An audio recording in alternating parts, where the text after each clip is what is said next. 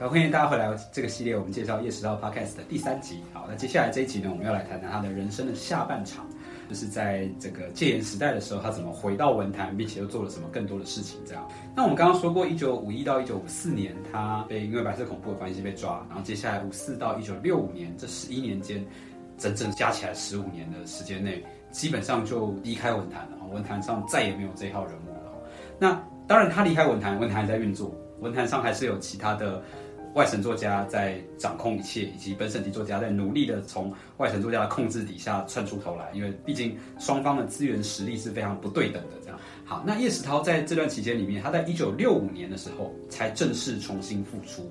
为什么是一九六五年？原因是因为这样子的。我们先稍微倒退个几年哦，这个我先来讲另外一个人。叶石涛在我们当代文坛上呢，他其实是非常重要的大前辈。多重要呢？在台湾文坛有一个所谓“南叶北中”的称号，有两个大佬，两个最大的大佬，南方的姓叶，北方的姓钟。哦，那姓叶当然就是叶石涛，姓钟的这个呢，就是写了《鲁冰花》的钟兆政。那钟兆政他的年纪跟叶石涛差不多大，但他比较大器晚成，他不是叶石涛这种年轻的天才这样，所以他等到二十多岁，到了五零年代之后，他才开始写作。整整比叶石涛大概晚了十年吧。他开始努力的想要写作的时候，那也努力的在学中文，他一直努力的挣扎到大概一九六零年的时候，他才以小说《鲁冰花》在报纸上连载，然后一战成名。从此之后变成了文坛上重要的作家。那钟兆政这个人很特别，他跟一般作家最不一样的地方是，钟兆政是个喜欢交朋友跟帮助朋友。因为很多写作者其实很孤僻啊，写作者有很多自己的内心的小剧场跟坚持嘛。那如果你认识一些比较重度的文青朋友，你就知道我在说什么。那所以其实有时候不是那么好相处。那大部分就自己写自己的，把自己顾好就好了。但是钟兆正就是他自己是一个人很好的人，所以他自己经历过这种本省级作家要努力的从日文转换到中文这种艰难的学习历程，然后要努力的投稿啊，看人家脸色啊，你投稿人家不一定要啊，什么这种。困境，他其实就觉得说，我撑过了，那我可不可以帮助其他本省级作家一起撑过去？所以钟兆正这个人就到处的在收集本省级作家名单。那有机会他就把他们揪在一起，说：“哎，我们一起来办个团体吧！哎，我们一起来办个刊物吧！我们一起来做点什么吧，让大家可以团结起来，一起面对这种寒冬嘛！哈，毕竟你想看哦，就是你如果假设是你哈，你现在要投稿，然后连续投了 N 年啊，五年、十年，怎么投都投不上，你也会很灰心嘛。”那怎么样让你不灰心一点？你有个同温层跟你一起投稿，你可能就会好一点啊！大家都一样惨，然后，大家都一起努力，你可能就容易撑过去。所以钟兆镇纠集起来这一群本省级作家，就包含了后来很有名的第三农场的钟礼和，还有一些我自己在台湾界非常喜欢的，像廖新秀、文心这些陆陆续续的作家。那最重要的一个关键在哪里呢？在一九六零年代的时候，钟兆镇就开始因为越来越活跃了，所以他就开始有很多小说在报纸上连载。其中有一个长篇小说连载的长篇小说呢，钟兆正写的叫做《浊流》，写的是日治时代的故事。那结果有一天，他在正在连载的时候，有一天呢，有一个苗栗的老作家，他是日治时代的一个老作家，日治时代偷偷写一些东西，但没怎么发表。战后当记者啊什么的，对，但是他就也对日本的时代的文学很关心。他打开报纸就看到，哎呦，怎么有一篇小说用我的名字来连载啊？那个作家叫做吴浊流，对，吴浊流打开报纸。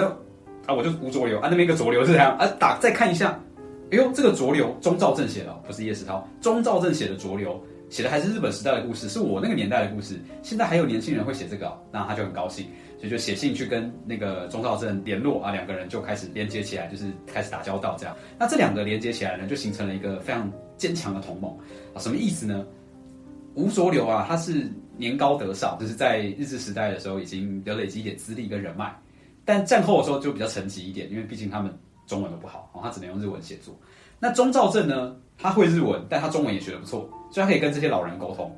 钟兆正自己又在台湾，在年轻的一一辈的文坛中闯出一点名声，所以其实吴浊流就有点借由钟兆正的帮忙，去把更多日治时代的老作家重新的拉回文坛。让他们一一出土，这样本来都埋起来了，一个个拉出来。那钟兆正也趁这个机会，把年轻的作家介绍给这些前辈，把前后的脉络连起来，不然年轻作家都不知道前辈是谁。那这个组合在一九六五年的这一年呢，他们就一起办了一个刊物，这个刊物叫做《台湾文艺》。好，各位，我们从第一集到第三集已经出现了三个台湾圈圈的一个 杂志哈，非常难背哈，我们重新整理一下。第一集的时候提到张文环，台湾人办的刊物叫《台湾文学》。那西川版办的刊物叫做《文艺台湾》。如果你觉得这两个很难记，我教你一个很很烂但是很很简单的记法。对于台湾人来说，台湾放在前面，所以是台湾文学。哦，对日本人来说，浪漫的文艺放在前面，所以是文艺台湾，OK 吗？好，那但是呢，到了一九六五年，吴浊流要办这个刊物的时候，这个刊物呢，他就取了日本人的那个文艺台湾，颠倒过来，台湾也放前面，但我们也浪漫一点啊，就变台湾文艺。那吴浊流这个时候其实已经要退休了，他是一个记者啊什么的，然后他就有一笔退休金，那他就拿出这笔退休金，准备办一个刊物。那这个刊物主要是希望提供一些在文坛中处处碰壁的本省级作家有一个发表的阵地。因为本省人他一开始的时候，他的语言是很困难的嘛。你用日文换中文，当然写起来很辛苦，你比不上那些一开始就用中文写的外省作家。那就算你开始慢慢的写的比较成熟了，你的风格也不会跟外省人一样。可是这时候外省人已经在文坛都卡位卡完了，他们都占据了所有重要的位置，他们会用他们的标准来选文，你的风格就不容易被看到。所以吴卓游希望办一个这样的杂志，让大家说，哎，我们本省人。台湾本土自己的风格也可以在这边有一个展现的地方，所以他办了这刊物。但你要知道，吴卓伦那时候已经有退休金了，这代表他是一个要退休的人了。你让一个要退休的人出来编刊物，实在是有点辛苦啊。你知道，没有电脑的时代编刊物，你一期一个月出一期刊物，然后每期刊物给你来个二十篇、三十篇文章，你要写多少信？你要怎么排版、印刷、校订、发稿费、发书啊？那个弄到死掉啊，很复杂，所以他一定需要帮手。那这时候吴卓伦想到了谁呢？他想到了钟兆政。钟兆政手上。不是认识很多年轻作家吗？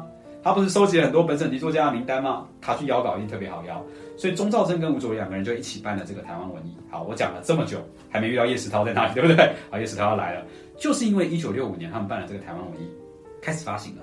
所以当叶石涛虽然他已经远离文坛了，但他还是喜欢文学，他每次会去一些旧书摊，去一些书店里面晃一晃啊，看一看有什么什什么值得一看的书。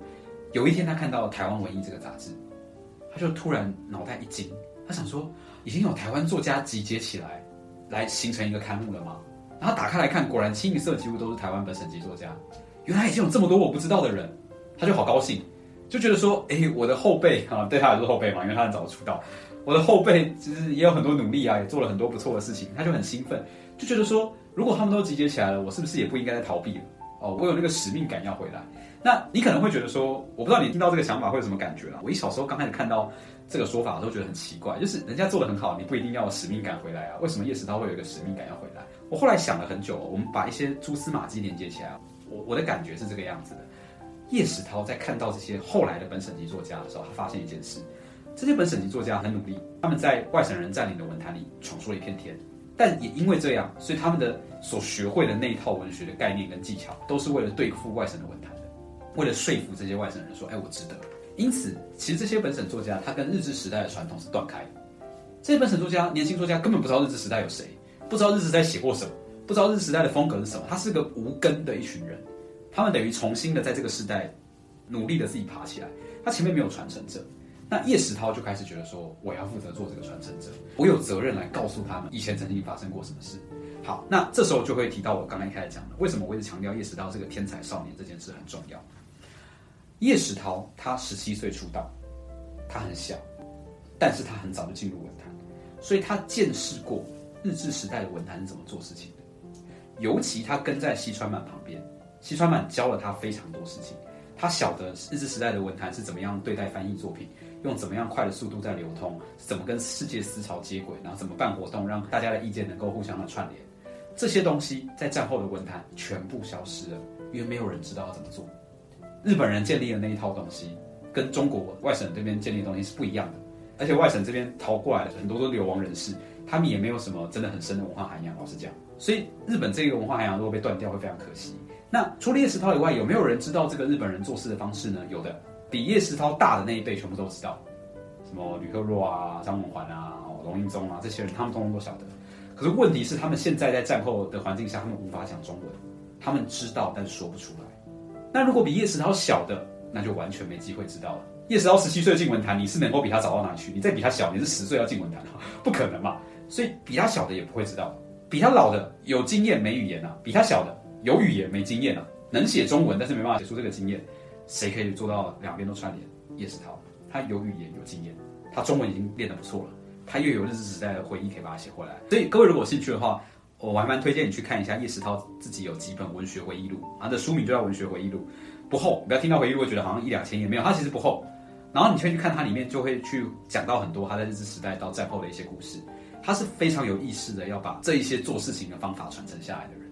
所以他六五年回到文坛的时候，他看到这个台湾文艺，就立刻快乐的去报名了，没有了，快乐的投稿过去了，也写信过去给钟兆政，跟这一群人连上线啊。从此之后，他们就变成了一个一南一北的一个互相结盟的一个组合，这样子。那也因为他是要负责回来通风报信的人，所以他除了写作以外，他六五年回来就开始写小说了，这个没问题。但除了自己的创作以外，他写了非常非常非常，我讲了三个非常非常大量的评论。为什么要写评论？因为只有评论才能够好好的把这些过往的思潮、文学史、文学理论跟记忆好好的传承下去。不然你怎么？你把写成小说，谁知道是真的假的啊？你只能用评论的方式来写嘛。他是那个见识过日本时代文坛的人，所以他把日本时代的文坛要带到战后，让战后的后辈也晓得说，我们曾经是这个样子的，我们也可以用这样的方法来做事情。所以他在战后的一九六五年之后的叶石涛呢，就从了一个纯粹的浪漫少年，以及一个纯粹的创作者，变成了创作与评论两路并进的人。还记得吗？我们在上一集里面讲过，一九四零年代他不太参与论战跟评论，他几乎都在写小说，这是他很特别的地方。但到六五年之后，他又有一个很大的转变了，他开始写写评论，写的非常多。好，那他写什么样的评论呢？他的评论大致上可以分成两大类，第一大类就是为所有台湾作家写评论。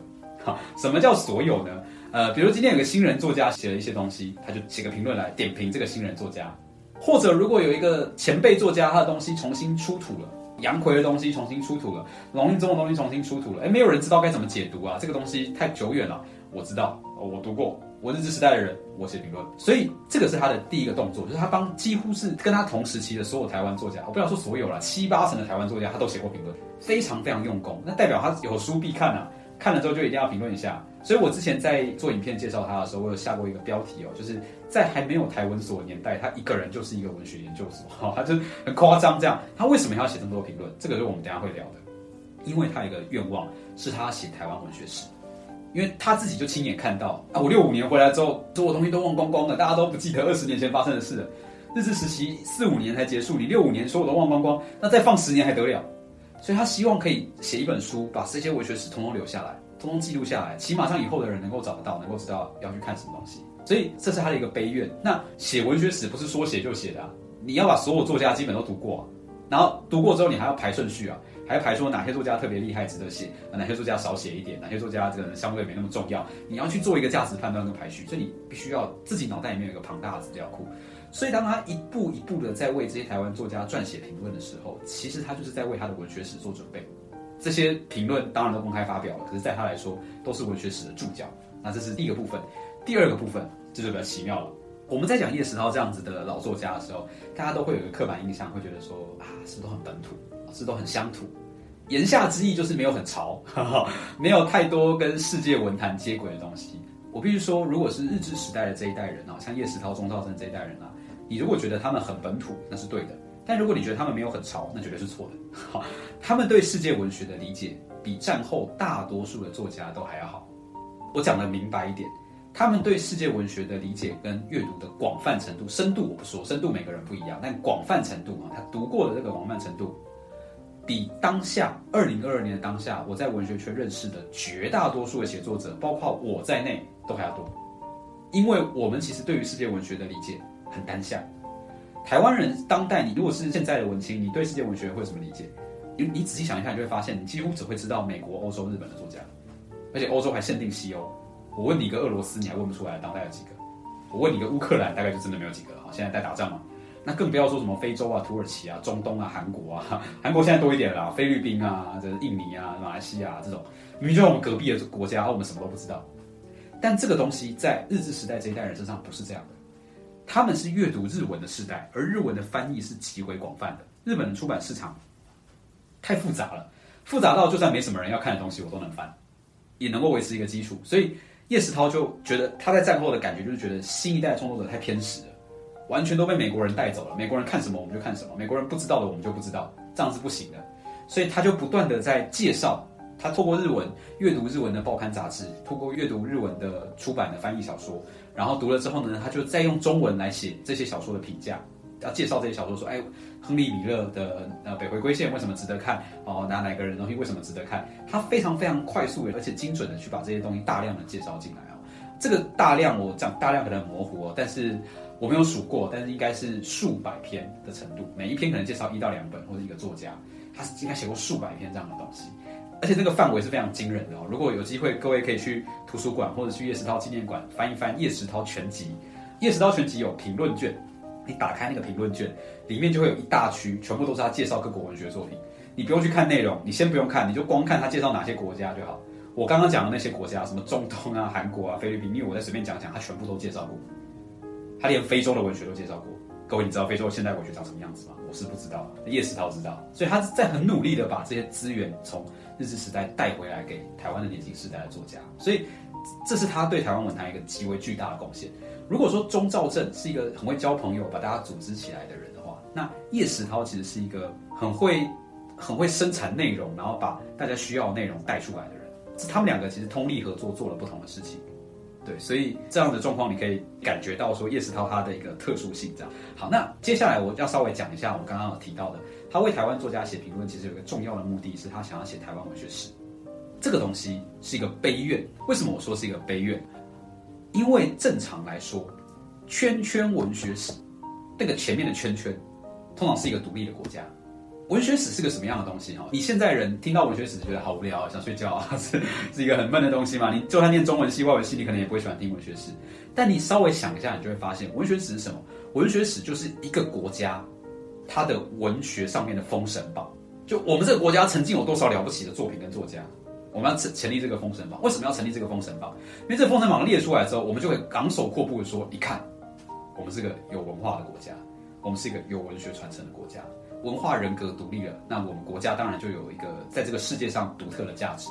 所以圈圈文学史通常都是跟着国家走的。因此，在戒严时代，他想要写台湾文学史，这是大逆不道的事。哦，这个就直接会被人家说台独这样哈，你台独这样哈。那日治时期的时候，有一些作家有整理过类似台湾文学史的东西，比如说洪德时的《晚近台湾文学运动史》，他们不会直接去讲圈圈文学史，他们会加一些修饰词啊。什么文学运动史啊，文学发展史，晚近啊，哈，二十年来啊，什么？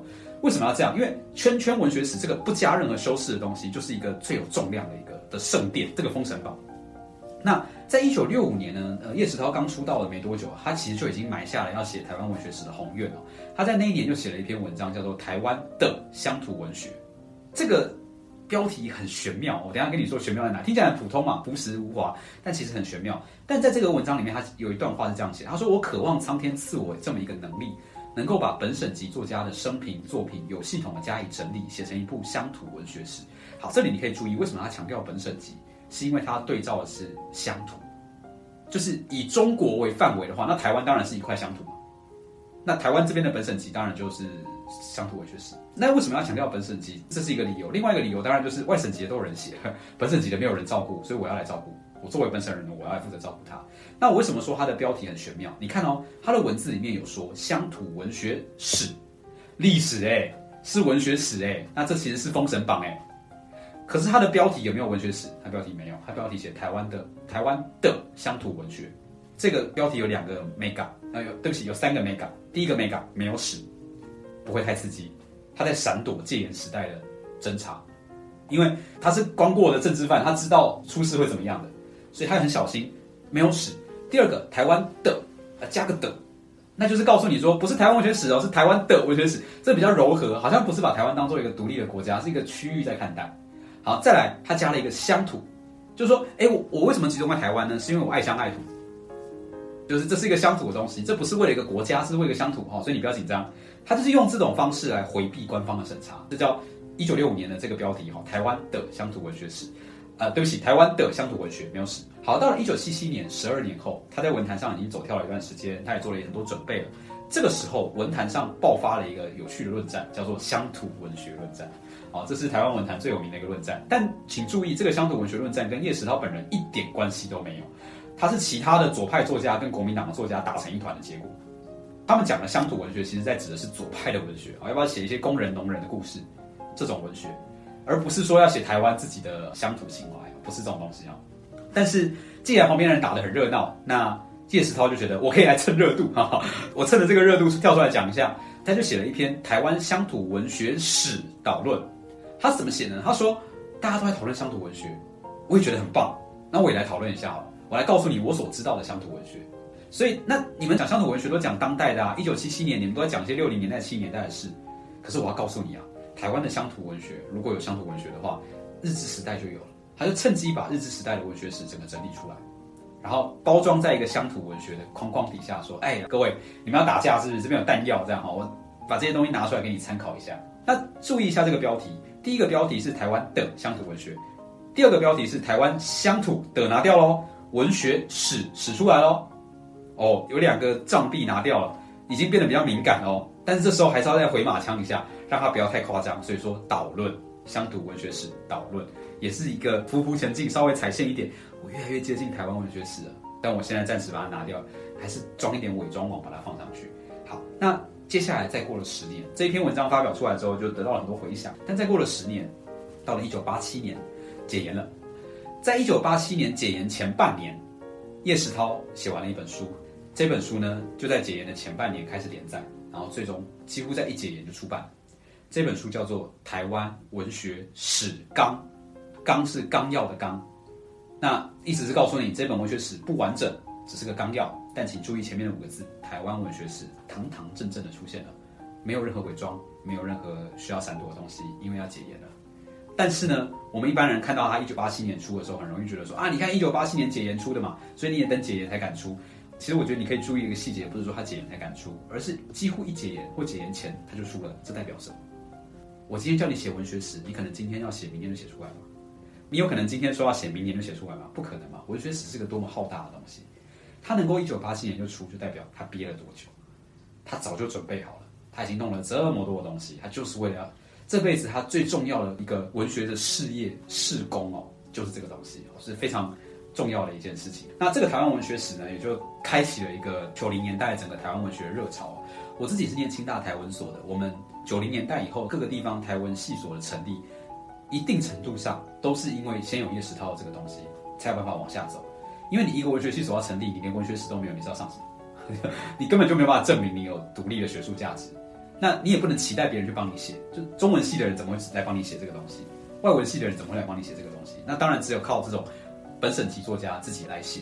那但是不可讳言的是哦，如果你现在去读这个台湾文学史纲，像我们做研究生，我们硕一考试前我们都要读了哈。老实说，写的不是那么好，也不能说写的不是那么好，有好的地方，但是缺点不少。那当时也有很多人就嘲笑他，很多学者就出来说啊，你看你这个作家随便写写，跟写散文一样哦，不严谨啊什么的这样。但这东西都忽略了一个事实，就是教授们是有助理，是有全职的薪水来帮助他做学术研究的。他有图书馆支援他，他有大学支援他。叶石涛什么都没有，他就一个人，加上他一些旁边的帮助他的一些呃小文青们，当时小文青啊，现在都是我前辈这样。那这些人就这样一个小小的、很简陋的团队，能把文学史生出来就已经很困难。那有一件在台文界非常著名的一个小故事是这样子的：呃，我在清大台文所当年念书的所长叫陈万义老师。陈万义老师是台文所很重要的大前辈。那虽然是我的前辈，不过在叶石涛面前他是小朋友，就是也他在叶石涛十年轻嘛。陈万义在当研究生的时期，八九零年代当研究生的时期呢，他去拜访叶石涛，然后跟叶石涛聊天，也。就是混得很熟，就有一次啊，陈万一就听到外面的人在批评说叶石涛的这个台湾文学史纲写不好，写得很粗糙，没有什么学术严谨度。那研究生嘛，充满了求知欲跟好奇心，就有点白目的把这段话原原本本的讲给叶石涛听，就说：“哎，老师啊，他们这样说你写的不好啊，你你怎么觉得这样子哈？”然后叶石涛平常是一个笑脸迎人，然后很爱讲笑话的人，他其实看他的小说也知道，三不五时会喜欢搞笑一下的人哈。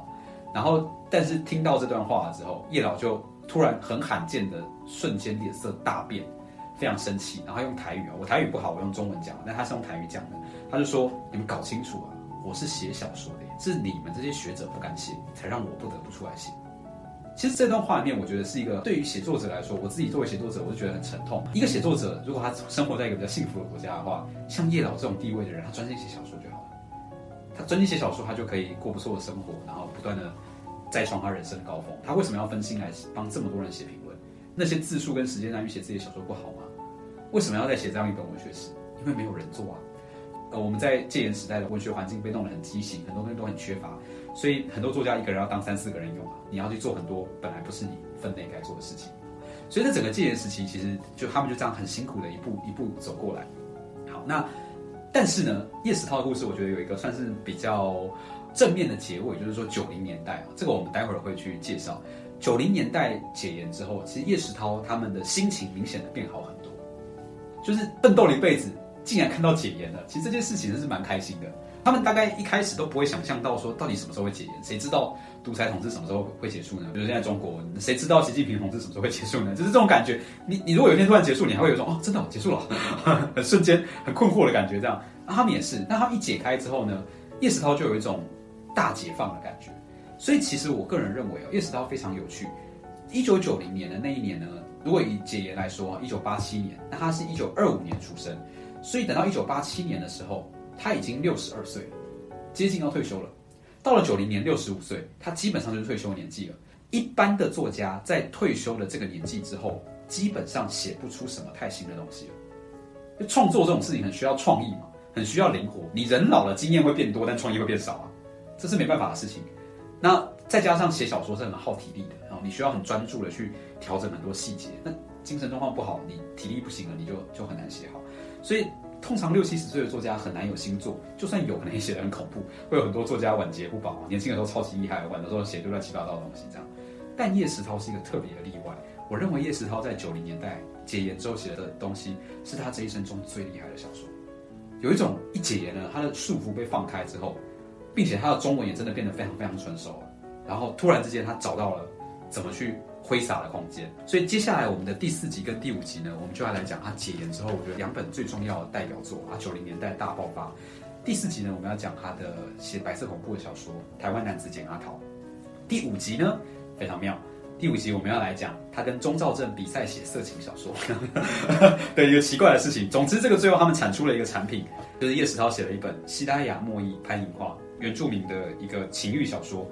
的两本书，这两本书呢非常有代表性，我觉得是叶石涛就是最好的作品，而且更神奇的是，他是在大多数人都已经衰退无法再写的时候，他竟然写出了他的高峰，非常特别。这样好，那我们这一集的内容就先到这边，接下来我们就到第四集、第五集，我们来跟大家分享叶石涛最后的两本作品。谢谢。